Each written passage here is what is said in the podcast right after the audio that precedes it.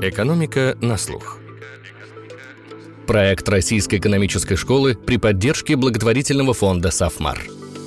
Всем привет! Это «Экономика на слух». С вами Филипп Стеркин. Я редактор подкаста Российской экономической школы. Мы продолжаем цикл подкастов о жизни стартапов, бизнес-процессах и карьерных траекториях. В этом выпуске о своем опыте расскажут две выпускницы РЭШ. Тамара Орлова работает финансовым директором в компании Flow Health. Это уже не стартап, а взрослая фирма. А Екатерина Проницкая – директор по продукту в еще юной компании SuperDAO. Чему учит работа в стартапе? Как развиваться, когда горизонт твоего планирования – месяц, и нужно быть готовым в любой момент сменить направление движения. Как определять KPI так, чтобы убедить инвесторов и не ограничить лишними рамками развития стартапа. Как найти грань между свободой и процедурами. И еще, что происходит сегодня на рынке труда. Об этом и не только в новом выпуске «Экономики на слух», который, как и все в этом году, юбилейный и приурочен к 30-летию РЭШ. Тамара, Катя, добрый день. Привет. Добрый день. Расскажите, пожалуйста, о себе, о проектах, в которых вы работаете, как вы попали туда и почему перешли из корпорации. Тамара, давайте с вас начнем. Я работаю в компании, которая называется Flow Health. Это компания, которая делает мобильное приложение для женщин, в основе которого лежит трекер менструального цикла. Но в целом приложение шире, оно направлено на такую более общую тему женского здоровья. Там много контента, чат-ботов разных и вообще ну, совершенно там разного типа контента. И приложение достаточно популярное у нас в Штатах где наш основной рынок, каждая восьмая женщина в возрасте от 14 до 45 лет является ежемесячно нашей пользовательницей. У нас больше 100 миллионов годовая выручка, и где-то там в районе 400 человек работает. И в целом это уже такой вот международный скейлап с офисами в разных локациях. В Лондоне, в Нидерландах, в Литве и, соответственно, в Штатах. Почему я пришла в компанию, почему я перешла из корпорации корпорации. До этого я работала в Sony, возглавляла там финансы для ряда регионов. Мне был очень интересен сам продукт. Мне была очень интересна модель. Тут основная модель подписочная, а как раз вот в Sony с музыкальной стороны я очень много работала с музыкальными сервисами, которые, собственно, были одними из таких ранних адоптов подписочной модели. Поэтому я хорошо достаточно в ней разбиралась. Она мне была очень приятна, потому что очень такая пользовательски ориентированная модель. Пользователь платит за продукт только если он действительно видит value. Поэтому здесь некий самоотбор происходит продуктов новой, потому что по умолчанию этой моделью могут монетизироваться только те продукты, которые действительно ориентированы на качество и на то, чтобы приносить пользу. Ну и перешла я, собственно, в Flow уже почти три года назад, и сейчас вот нахожусь в штаб-квартире в Лондоне. Катя, да, всем привет. Я работаю в SuperDAO. Это сильно более early stage компания, чем Flow Health. Flow Health я, кстати, тоже мега уважаю. Сама являюсь одной из одной восьмой пользовательницы, только не в Америке, правда. Да, я работаю в SuperDAO. Я присоединилась туда год назад. Я пришла в компанию через 4 недели после того, как компания начала существовать на бумажках. История достаточно интересная, потому что я исследовала разные проекты, которые мне просто хотелось посмотреть на рынке, что сейчас существует на рынке конкурентов SuperDAO, и нашла эту компанию в новостях, решила зааплавиться на private beta, то есть какой-то закрытый доступ к продукту. Мне написал фаундер, сказал, продукта нет, давай делать. Я говорю, ну давай. На то время я еще работала во ВКонтакте, поэтому я как не особо планировала менять работу. Собственно, чем занимается SuperDAO? Это достаточно сложная технологическая компания. Мы работаем в блокчейне, делаем следующее. Мы делаем платформу для создания и управления децентрализованными организациями. Это очень новая штука, которая тоже буквально год-два назад появилась. Децентрализованные организации — это какие-то организации, куда приходят люди, либо собирают деньги, либо делают какие-то голосования на блокчейне, которые невозможно поделать, либо делают, платят друг другу зарплату в криптовалютах. Как пример, захотелось собрать денег на какой-нибудь НКО, на поддержку какого-нибудь медиа, например. Вы собираете деньги в эту децентрализованную организацию, прописываете правила, программируемые на блокчейне, как эти деньги тратятся, и только по этим правилам деньги могут тратиться. Это один из кейсов. Точно так же можно делать. Музыканты могут собирать деньги на свои альбомы и потом отдавать обратно деньги тем людям, которые в них поверили. Это все работает на блокчейне по правилам, которые нельзя поделать, нельзя с ним ничего сделать. В общем, очень сложная вещь, о которой многие, наверное, слушатели не знают. Постаралась объяснить максимально просто. Мне, кстати, кажется, что Катя сейчас упомянула очень важную причину, по которой люди переходят в более молодую организацию из корпорации. И что вот Катя сказала, продукта нет, давай делать. Это важно. Конечно, чем меньше организация, тем живее ощущается твой личный вклад. А что отличает, помимо того, что вы чувствуете больше свой вклад, что отличает работу в стартапе от работы в корпорации? Понятно, да, что стартап, его задача быстрее создать систему обратной связи с аудиторией, чтобы понять, какой нужен продукт, но это такая стратегическая задача. А если вот именно про организацию работы, про процедуры, или же вообще вот это вот разделение, что есть какие-то бирюзовые стартапы, есть забюрократизированные корпорации, это миф, и, в общем, все зависит от э, менеджмента, а на самом деле нельзя нельзя говорить, что любой стартап — это бирюзовая компания, и там такой художественный бардак, из которого рождается новая вселенная. Я думаю, что отличия будут разные для разных случаев в зависимости от того, из какой компании переходишь. Но что я бы сказала отличает стартап, не знаю, согласится ли Катя, это состояние неопределенности. Вот степень неопределенности, она очень высокая. И то, что вот вы назвали художественным бардаком, это оборотная сторона. То есть за счет того, что, во-первых, очень бурный рост, если все хорошо идет, за счет того, что изменяющийся продукт, услуга, ну неважно, кто в какой сфере работает, за счет того, что сильно меняется команда за счет того, что еще определяются новые рынки, может быть, даже текущий рынок да, да, оформляется. Вот это все создает постоянную череду изменяющихся внешних факторов и частично внутренних факторов тоже. Поэтому, короче, горизонт планирования намного динамичней, нужно ориентироваться и корректировать курс. И это достаточно тяжело, в том числе морально.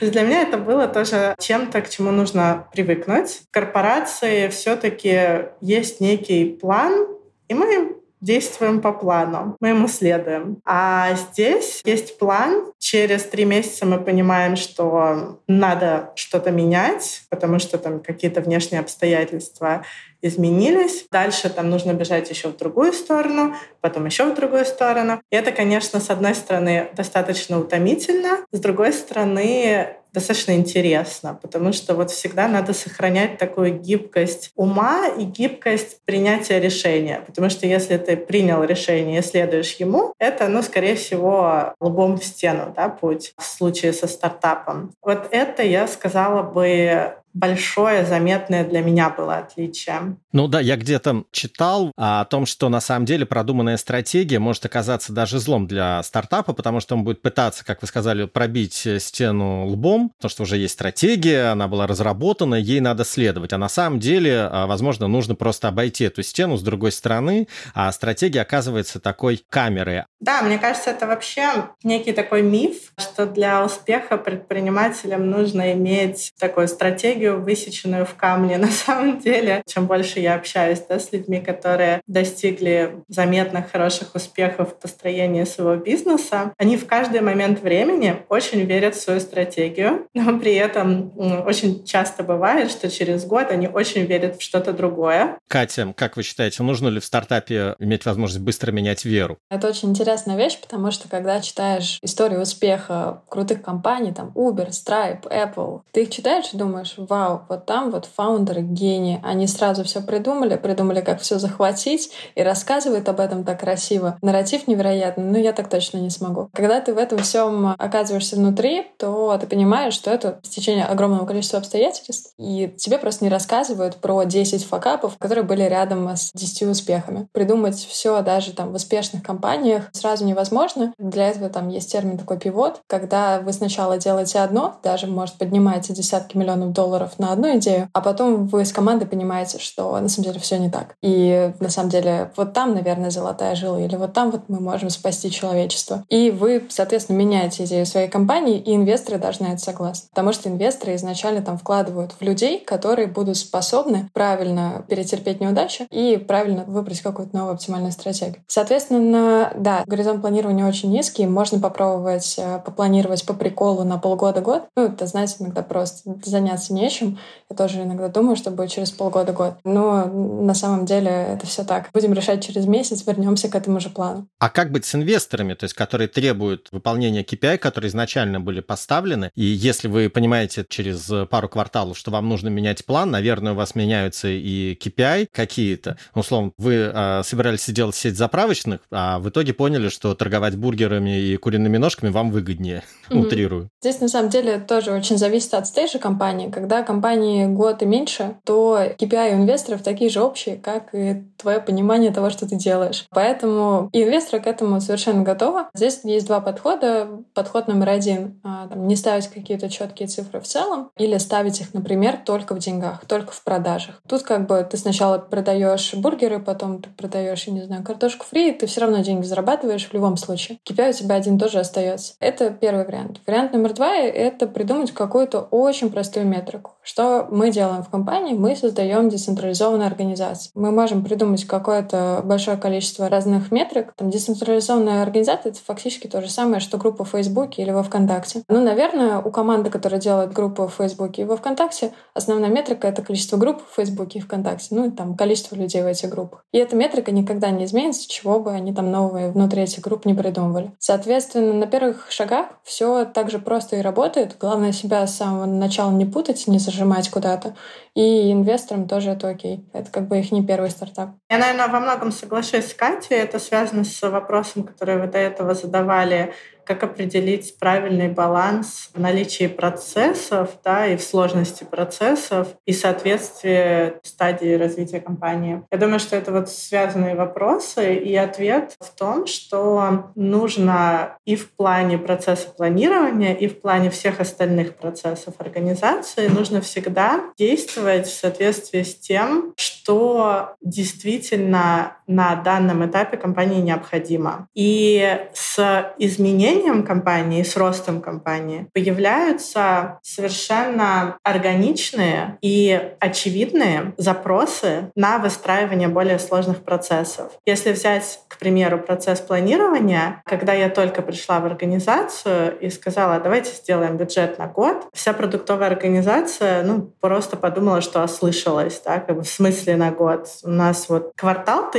еле-еле, какой год? То есть сейчас мы делаем, конечно, уже достаточно длинное, достаточно сложное планирование. И это происходит не потому, что я так хочу, а потому что есть запрос от бизнеса, потому что сидят инженеры и говорят, ну, а как мы можем запланировать найм, как мы можем запланировать ресурс, если мы не понимаем, что мы делаем, а найм длится 3 плюс месяца. Сидят инвесторы, которые уже не те инвесторы, о которых говорила Катя, да, это уже инвесторы, которые ожидают просто конкретных метрик, к которым привязана эвалюация компании. И они уже ожидают определенной точности в планировании, они уже ожидают определенной сфокусированности стратегии компании. И уже не работает прийти, показать красивые слайды, сказать, что вот концептуально вот это пытаемся делать, рынок большой, мы профессионалы, все получится. Нет, уже нужно показывать метрики, нужно показывать рост, нужно показывать то, к чему непосредственно привязывать и на чем базируется оценка компании и за счет чего она может расти дальше. То же самое на юридической стороне. Да? Компания становится более заметна, к ней больше внимания, больше внимания регуляторов в зависимости от сферы сферы. Свои какие-то бывают а, подводные камни опасности. Возрастают риски,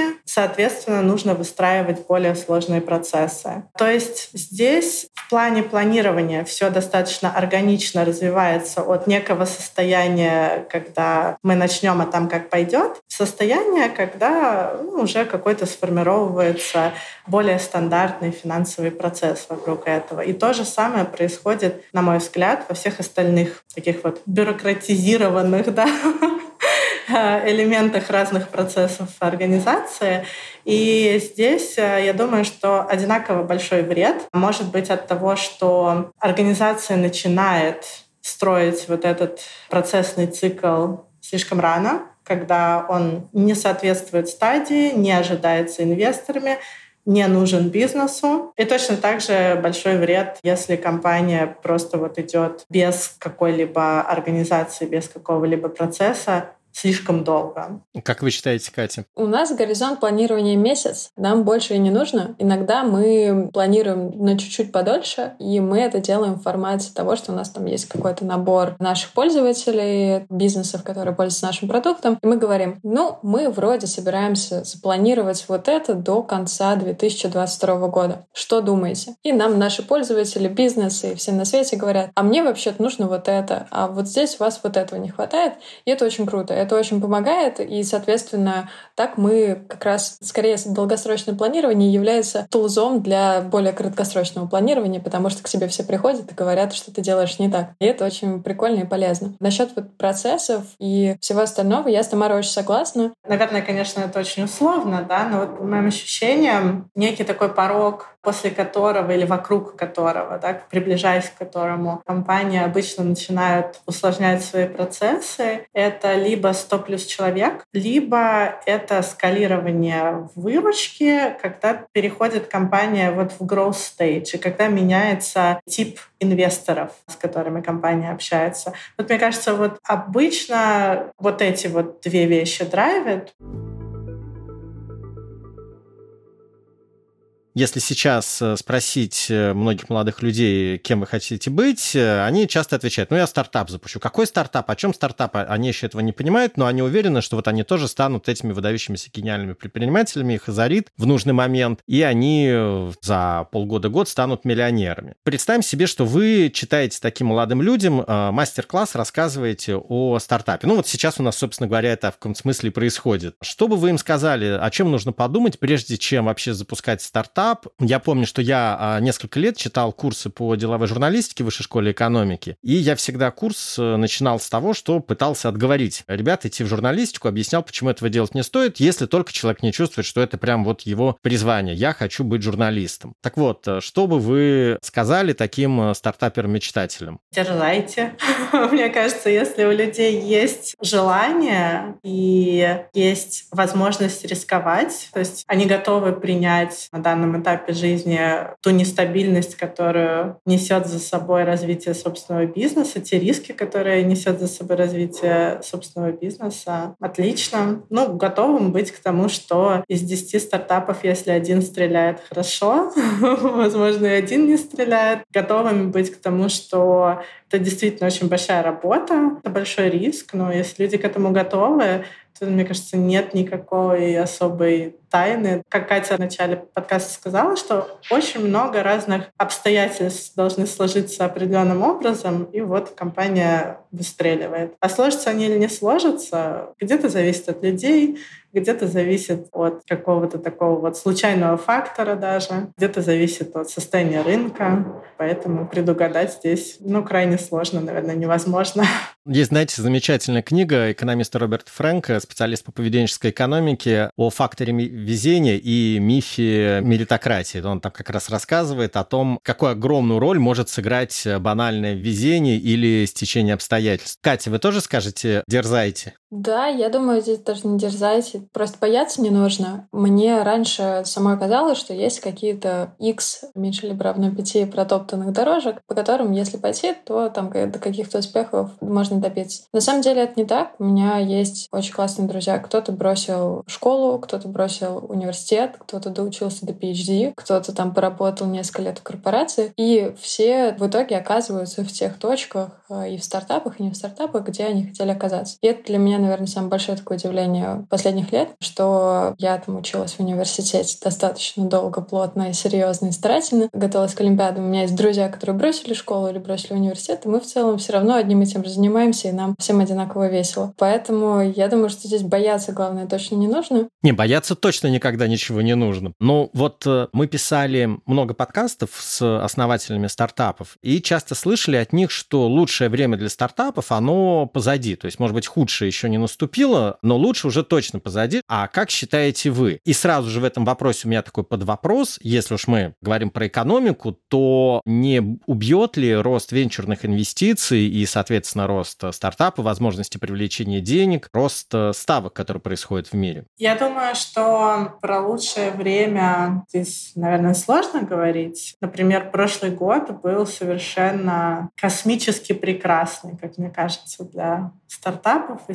скейлапов, потому что денег на рынке было много, аппетит на риски у инвесторов был достаточно высокий, и объем сделок и эвалюации, которые проходили, были очень-очень выгодные во многих случаях для собственников. Поэтому я не знаю, там прошло, не прошло с чисто такой вот экономической точки зрения наличие денег, наличие желания у инвесторов. Я бы сказала, что это скорее что-то цикличное, нежели было, но прошло. Понятно, в начале ковида, да, все замерли. Но потом такой просто обрушился ураган денег, что, ну, понятно, конечно же, что в связи с этим выросли да. инвестиции. Сейчас-то ситуация экономическая меняется. И опять же, вот я вспоминаю почти дословную цитату одного из наших спикеров, что то время, когда вот ты мог там с парочкой друзей запилить что-то в гараже и быстро привлечь на это сколько-то там миллионов долларов, э, эта ситуация уже давно позади. Здесь скорее ну, просто есть какие-то циклы. Есть циклы, когда один IPO за другим. Есть циклы, когда рынок э, очень аккуратен, экономика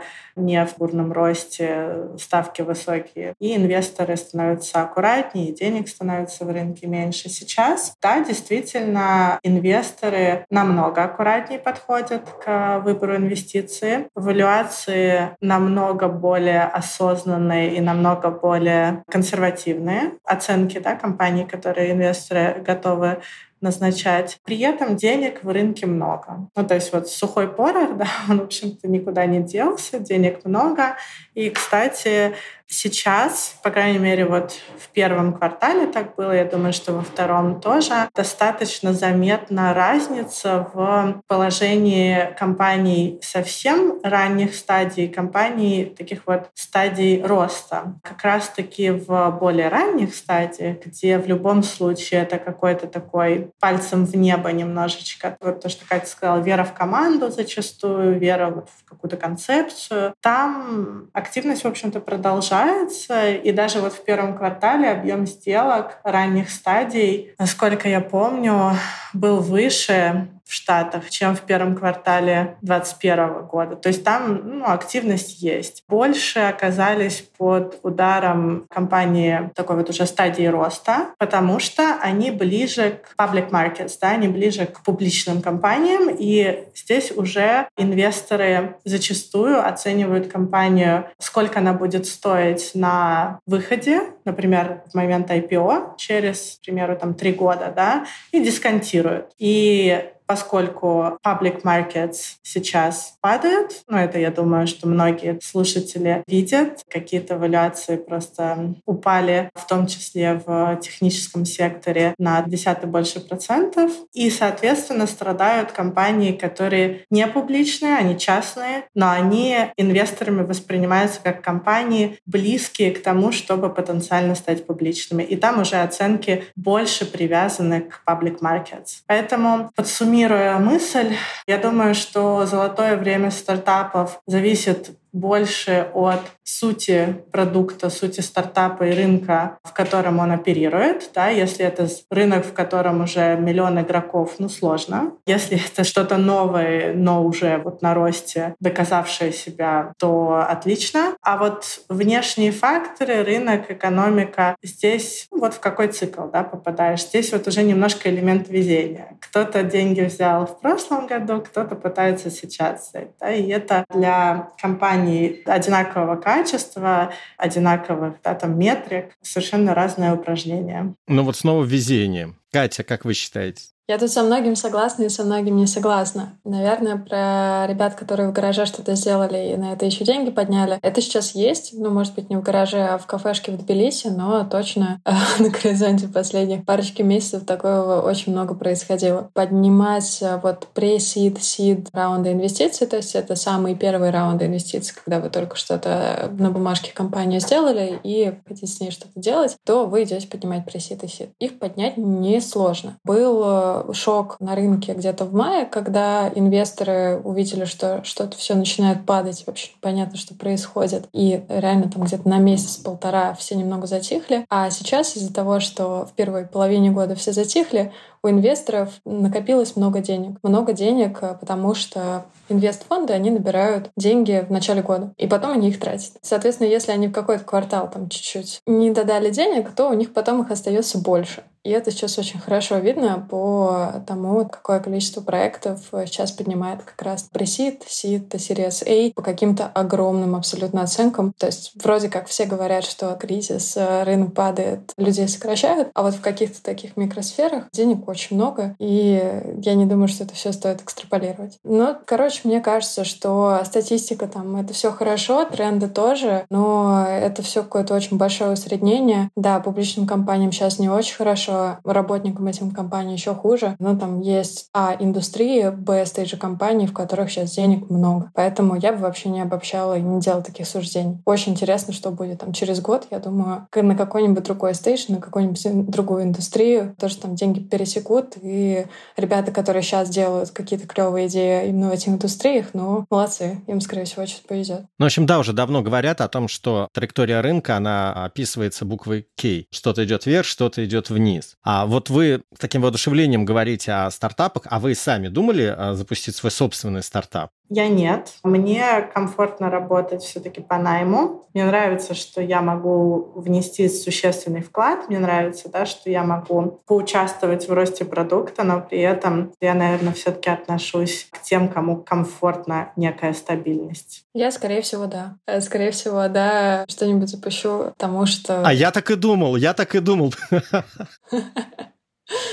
Это, знаете, это как происходит. Ты сначала корпорации, потом там в late stage стартапе, потом идешь в early stage, а дальше все. А куда еще? Дальше там как бы выбора особо нету. Но на самом деле да, и, наверное, тоже какое-то открытие последнего года моей работы. Во-первых, я поняла, что люди, которые клевыми вещами в стартапах занимаются, они в целом занимаются примерно всеми теми же вещами, чем занимаются фаундеры, ну, то есть э, основатель. И как бы ты уже видишь все, что там происходит, ты просто понимаешь, что у тебя почему-то зарплату платят, а не там, не знаю, ты 30% владеешь, ты думаешь, как-то как что-то не то происходит. На самом деле это как бы основная вещь, потому что ты, поработав, понимаешь, что там нужно делать, какие там есть процессы, процессы, где тебе что-то нужно подтянуть, а где тебе, наверное, помогут. И в этом нет ничего сложного. Стабильность — это тоже круто, но если получается поднять какой-нибудь э, pre-seed, вот этот вот раунд, то фактически это там твоя зарплата на полгода-год. И вот в таком mindset е сильно легче существовать, когда у тебя есть инвестиции, ты относишься к этому как к зарплате, что ты делаешь, и как бы не получилось, ну идешь дальше, увольняешься. Поэтому скорее да, ну пока не знаю, посмотрим. Хотела сказать, что разница заключается в том, что как фаундер ты несешь риски изначально. То есть ты вот будешь одной из десяти компаний, которая выстрелила, либо ты будешь девятью компаниями, которые не выстрелила.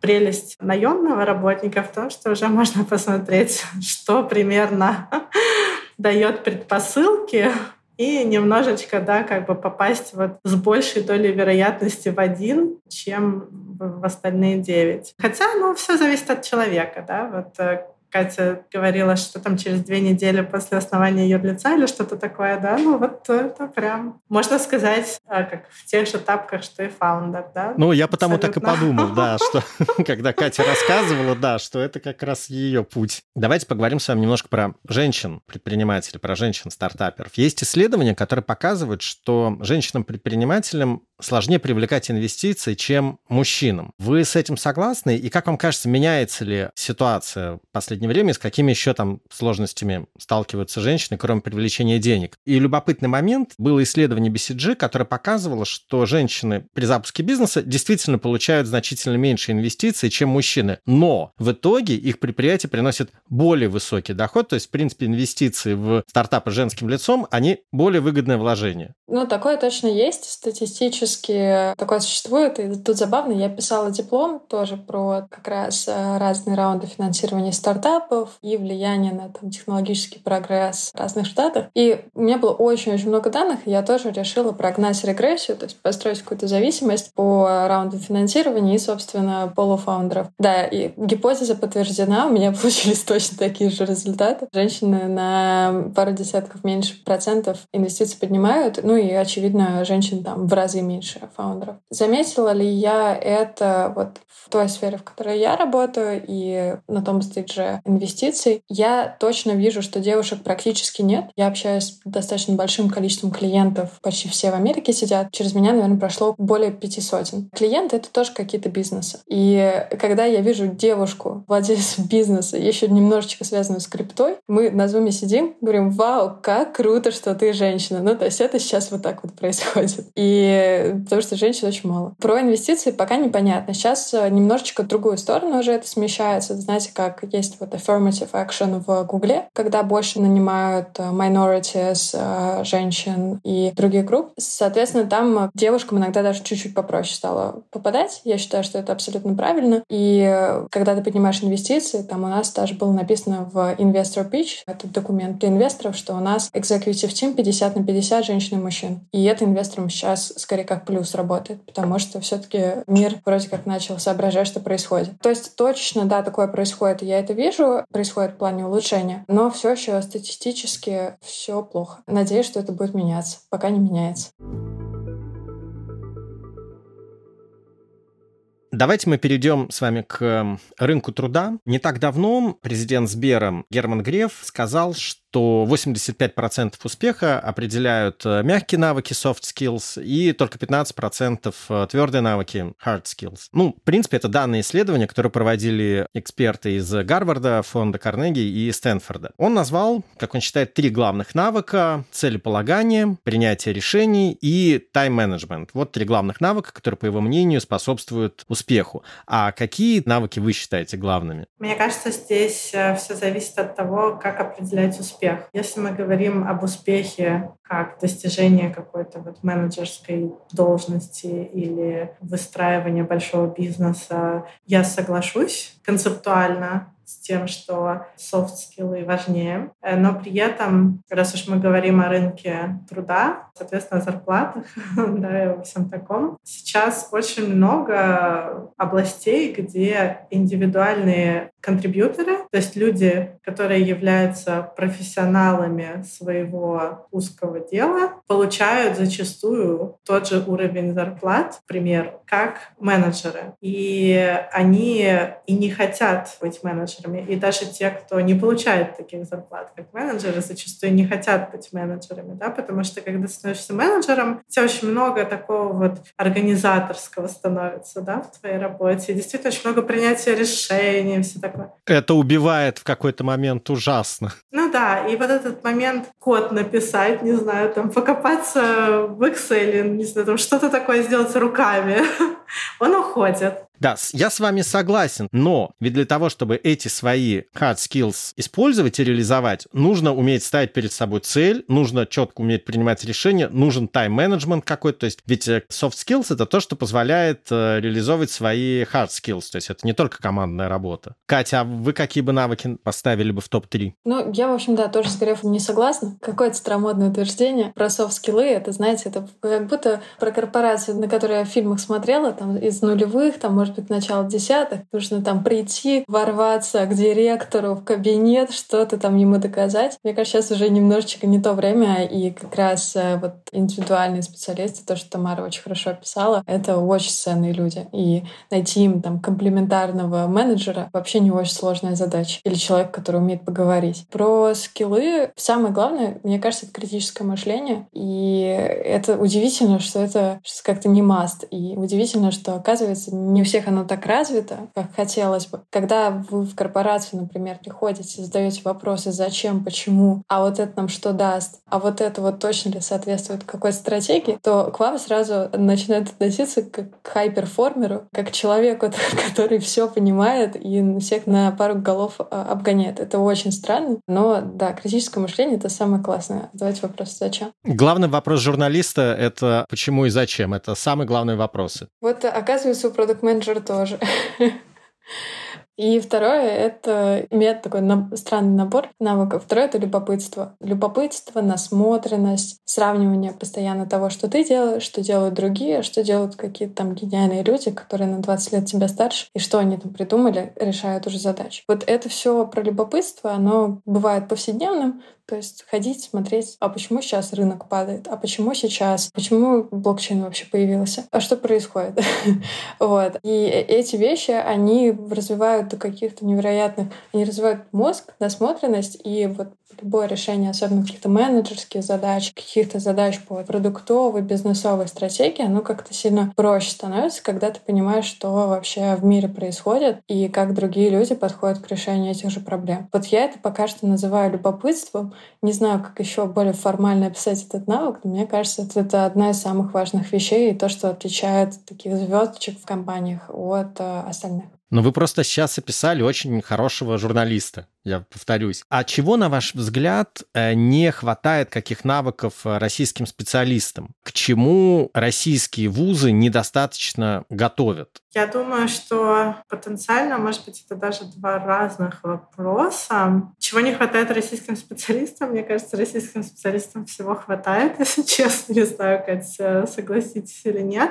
Но мне кажется, что те, кто работал в России, успешно работал в России, они как минимум привыкли работать много. Это уж точно. Привыкли работать так или иначе меняющихся обстоятельствах, привыкли адаптироваться, привыкли зачастую к достаточно такому стрессовому общению. То есть работоспособность, стрессоустойчивость, мне кажется, что у наших людей на высоте какая-то гибкость тоже. Это тоже своего рода, кстати, софт-скиллы, можно сказать. То есть умение работать в ситуации неопределенности, умение вообще много работать, это тоже своего рода софт-скиллы, позволяющие реализовать свои твердые навыки. Да, чего не хватает в образовании, и мне кажется, люди зачастую это проносят дальше и не развивают. Мне кажется, что наша система образования, она зачастую основана на техническом воспроизведении заученного материала. Ну, много вот такого присутствует. И поэтому не хватать может э, в такой ситуации, мне кажется, двух вещей — это как раз вот критического мышления, о котором Катя говорила. Потому что откуда ему взяться, если тебе дают выучить от сих до сих и воспроизвести очень во многих случаях и в школе, и в институте. Или решить пример по шаблону, если это такое более техническое образование. И второе, чего часто, мне кажется, не хватает, это умение презентовать свои мысли. Презентовать свои мысли четко, кратко и красноречиво при этом. Западное образование достаточно много фокусируется на вот таких вот проектных зачастую работах, когда нужно посмотреть с разных сторон, нужно где-то подумать и применить критическое мышление, а потом это все презентовать. И презентовать так, чтобы вот людям было понятно и чтобы людям понравилось, как ты говоришь. Мне кажется, нашим школам, институтам зачастую вот этих двух вещей не хватает. И дальше это люди уже несут в рабочую жизнь. И поскольку мы все такие, это сложно бывает развить иногда и в рабочей среде, а как такой уже приобретенный навык. У кого-то получается, у кого-то хуже получается. Но вот у нас сейчас было накануне буквально два подкаста. Один подкаст я писал про э, критическое мышление, а второй подкаст у нас был ученики 57-й школы. Они писали подкаст с Антоном Суворовым, ректором РЭШ, и с Рубеном Яниколоповым, э, который до недавнего времени был ректором РЭШ. И вот как раз одна из основных мыслей, которая звучала, что школа у нас э, этому не учит, что мы привыкли к формату, в учебнике написано читать от сих до сих, или учитель стоит перед доской и вещает такой фронтальный подход, а не active learning, не какое-то активное обучение, не обсуждение, не подход как к какому-то проекту, не метод проб и ошибок. И вот это называлось, вот это вот такое авторитарное догматическое обучение, как одной вообще из фундаментальных проблем нашего системы образования. Катя, что вы скажете? У меня крайне смещенная выборка, потому что я училась на совместном бакалавриате вышки РЭШ, собственно, Рубеном и Антоном. И мне кажется, что Совбак дал примерно все, что нужно, и навыки критического мышления до небес развил, и сложность обучения, и навыки презентации, и английский. Ну, в общем, я, правда, не вижу, каких нам там скиллов не дали. Давайте продолжим с вами про рынок труда. Сейчас рынок труда меняется и глобальный, и российский очень быстро. Как вам кажется, спрос на какие знания, на какие навыки, вот сейчас уже прям мы видим, он отмирает, а на какие он растет? Наверное, какой-то шифт за последние пару лет я заметила в распределении моих однокурсников, друзей между консалтингом, банкингом и вот этими всеми типичными для экономиста работами и IT в виде data science, product менеджмент, стартапов и вот этого всего. То есть раньше у нас, мне кажется, было прям не круто идти в IT после того, как ты заканчиваешь РЭШ. Сейчас у нас больше 50% моего курса работает в IT. Вот этот шифт точно произошел, и, знаете, там работа дата-сайентистом или аналитиком прям супер просто, будучи там совсем джуном. Особенно, если у тебя есть какие-то базовые математические навыки. Мне кажется, тут точно спрос подрос за последние годы, но сейчас он уже как-то скорее просто бывающий. Есть какие-то узко узконаправленные очень специальности, которые адски востребованы. И я не знаю, если я найду блокчейн-разработчика, который пишет на определенном языке, то, скорее всего, у него будет зарплата парочку раз больше, чем у меня. И есть такой набор супер узконаправленных профессий, которые в определенный момент времени очень востребованы, и просто ты пойдешь, что-то там выучишь за годик, и у тебя сразу будет э, огромный базовый доход. Но это, я не думаю, что это так стоит выбирать. Это обычно очень узконаправленные штуки. И если туда просто с деньгами идти, то, скорее всего, экзистенциальный кризис в какой-то момент словишь, что ты занимаешься чем-то не самым интересным, но за много денег. Если возвращаться к стартапам, применительно к рынку труда, для россиян сейчас э, возможности для выхода на глобальный рынок труда сильно сократились. А может ли таким окошком стать э, стартап? Со стартапами все еще путь кажется сильно более тяжелый, и стартапы не перевозят в основном людей. То есть там же нужно за визы заплатить, вот это все. Когда это делается ради одного человека, то это непросто. Ну, там, я просто с э, первого месяца компании там существую, поэтому мы как бы договорились по-братски, как мы это устроим. А в чуть более late-stage стартапах э, с этим тяжело. Я вижу такие основные способы. Это, во-первых, переезд корпорацию, там, когда ты на каком-то middle уровне в России. В России все еще остались какие-то IT-компании, где можно набраться опыта. Второй вариант — это поехать в магистратуру за рубеж. Тогда с 80-90% вероятностью ты там работу можешь найти сразу. Ну и третий вариант — это можно пойти стартап открыть, поехать в Грузию, с Грузии открыть стартап в США, поднять на него деньги, поехать в другую страну. А, ну, это чуть-чуть более тяжелый вариант, чем все остальные. Тамара. Я согласна со всем, что сказала Катя. Я думаю, что я бы добавила вариант еще. Во многих территориях есть возможность устроиться в качестве условно аналога индивидуального предпринимателя, легализоваться, да, и, и уже там на месте дальше попробовать найти работу. А что касается в целом найма, стартап, не стартап, мне кажется, не так важно. Скорее, вот то, что Катя сказала, джунов не будут перевозить, это слишком слишком дорого и зачем, их можно да, там везде найти. То есть это скорее релевантность, интересность опыта для того, чтобы быть интересным для работодателя. Потому что для работодателя это и денежный вопрос, и вопрос сроков. А стартап не стартап. Здесь очень все зависит от компании. Где-то и в стартапах держат такую планку найма, что лучше нанять там несколько человек супердорогих и суперпрофессиональных, чем нанять несколько десятков людей похуже. То есть тут нет такого, что в стартап легче возьмут априори, вот как мне кажется. Да, я думаю, что здесь э, действительно не зависит как бы стартап или корпорация в плане сложности найма.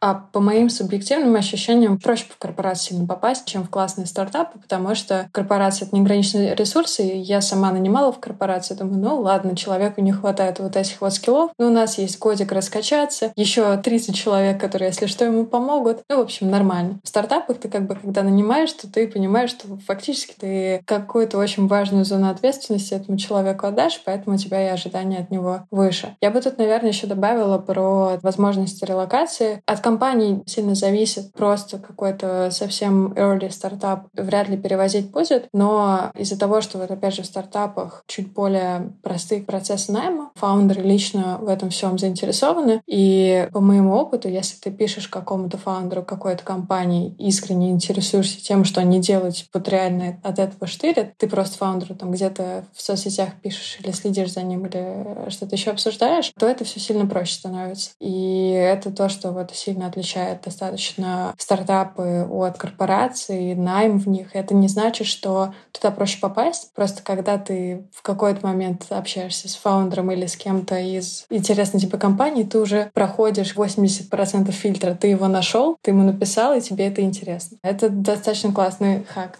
А как сейчас меняется, ну, вот как мне кажется, растет роль э, нетворкинга, связи, отчасти вы уже об этом говорили. Как, э, грубо говоря, меняется пропорция образования сейчас и э, нетворкинга? Сложно сказать. С одной стороны, мне кажется, образование — это всегда хороший бренд, да, который за тобой стоит. С другой стороны, когда уже есть опыт работы, все-таки больше смотришь на опыт работы, чем на образование, как мне кажется, при найме. А что касается нетворкинга, у меня такое ощущение, что нетворкинг помогает, но он не является абсолютно необходимым фактором для того, чтобы устроиться на работу. Мне кажется, сейчас так это вот все открыто, да, и вот то, что Катя сказала про написать фаундеру, это все-таки такая нишевая история. Можно написать фаундеру сколько угодно в более подросшей организации, но это вообще никак не обойдет стандартный процесс, потому что нанимающий менеджер не он, он не принимает решения, он даже не знает, какие позиции открыты, скорее всего. И все равно ты идешь по стандартному некому процессу, и наличие каких-то, может быть, даже дружеских отношений не всегда оказывает какое-то существенное влияние, потому что несколько людей принимает решения. Катя, а вы как считаете? Мне кажется, что нетворкинг все еще достаточно важен, особенно при выборе места. Чаще всего тебе хочется работать в местах, в которые реально сложно попасть. Ну, то есть где-то в таких классных местах, либо полузакрытые еще проекты, либо туда какой-то адский конкурс. И вот это все. Мне кажется, нетворк помогает, но он такой сильно более простой. То есть не нужно ходить на кучу там всяких непонятных каких-то конференций продуктовых. Я походила, мне очень понравилось, если честно. Это все не нужно, достаточно найти просто какие-то небольшие комьюнити людей, которые тебе интересны. Я, например, поняла, что самое клевое комьюнити продукт-менеджеров, оно в Твиттере на самом деле, а не на каких-то там конференциях. И самое забавное, что вот нетворкинг маркетинг. Скорее всего, вероятность при одинаковом опыте работы, если вариант А, у тебя есть 10 тысяч подписчиков в Твиттере, среди которых какие-то американские продукты, инвесторы и так далее, и вариант Б, у тебя 4 года обучения в РЭШ, с вариантом А вероятность того, что ты поднимешь инвестиции сильно выше. Абсолютно эмпирически подтверждено. Поэтому, да, нетворк важен, но он не критичен, и он такой очень простой и легковесный. Если тебе какие-то вещи интересны, то у тебя там, скорее всего, уже образуется какой-то достаточный нетворк для того, чтобы это получить. Но опять же, я вот с такой очень смещенной выборкой,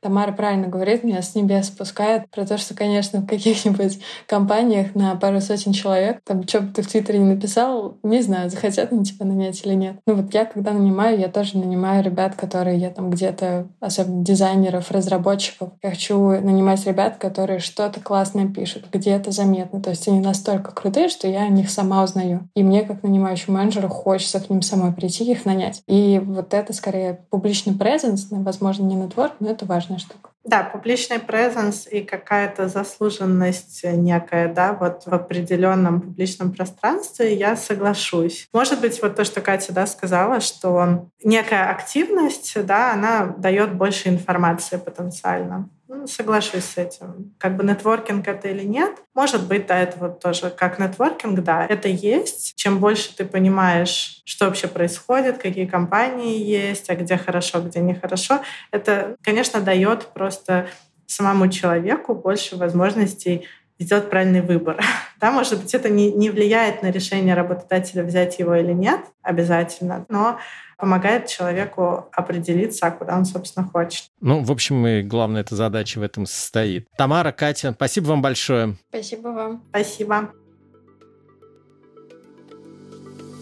Мне кажется, работа в стартапе учит примерно тому же, чему учит наше время – жизни в условиях неопределенности. Нам тоже нужно быть готовыми в любой момент съехать на обочину, найти объезд, сменить маршрут, но при этом помнить о своей цели. Потому что без цели всегда придешь куда-то не туда. Это был подкаст «Экономика на слух». Слушайте нас во всех подкаст-плеерах, оставляйте комментарии и отзывы и рассказывайте друзьям. С кратким изложением всех выпусков вы можете ознакомиться на портале guru.nes.ru, где вы также найдете множество материалов об экономике, финансах и образовании. До скорых встреч!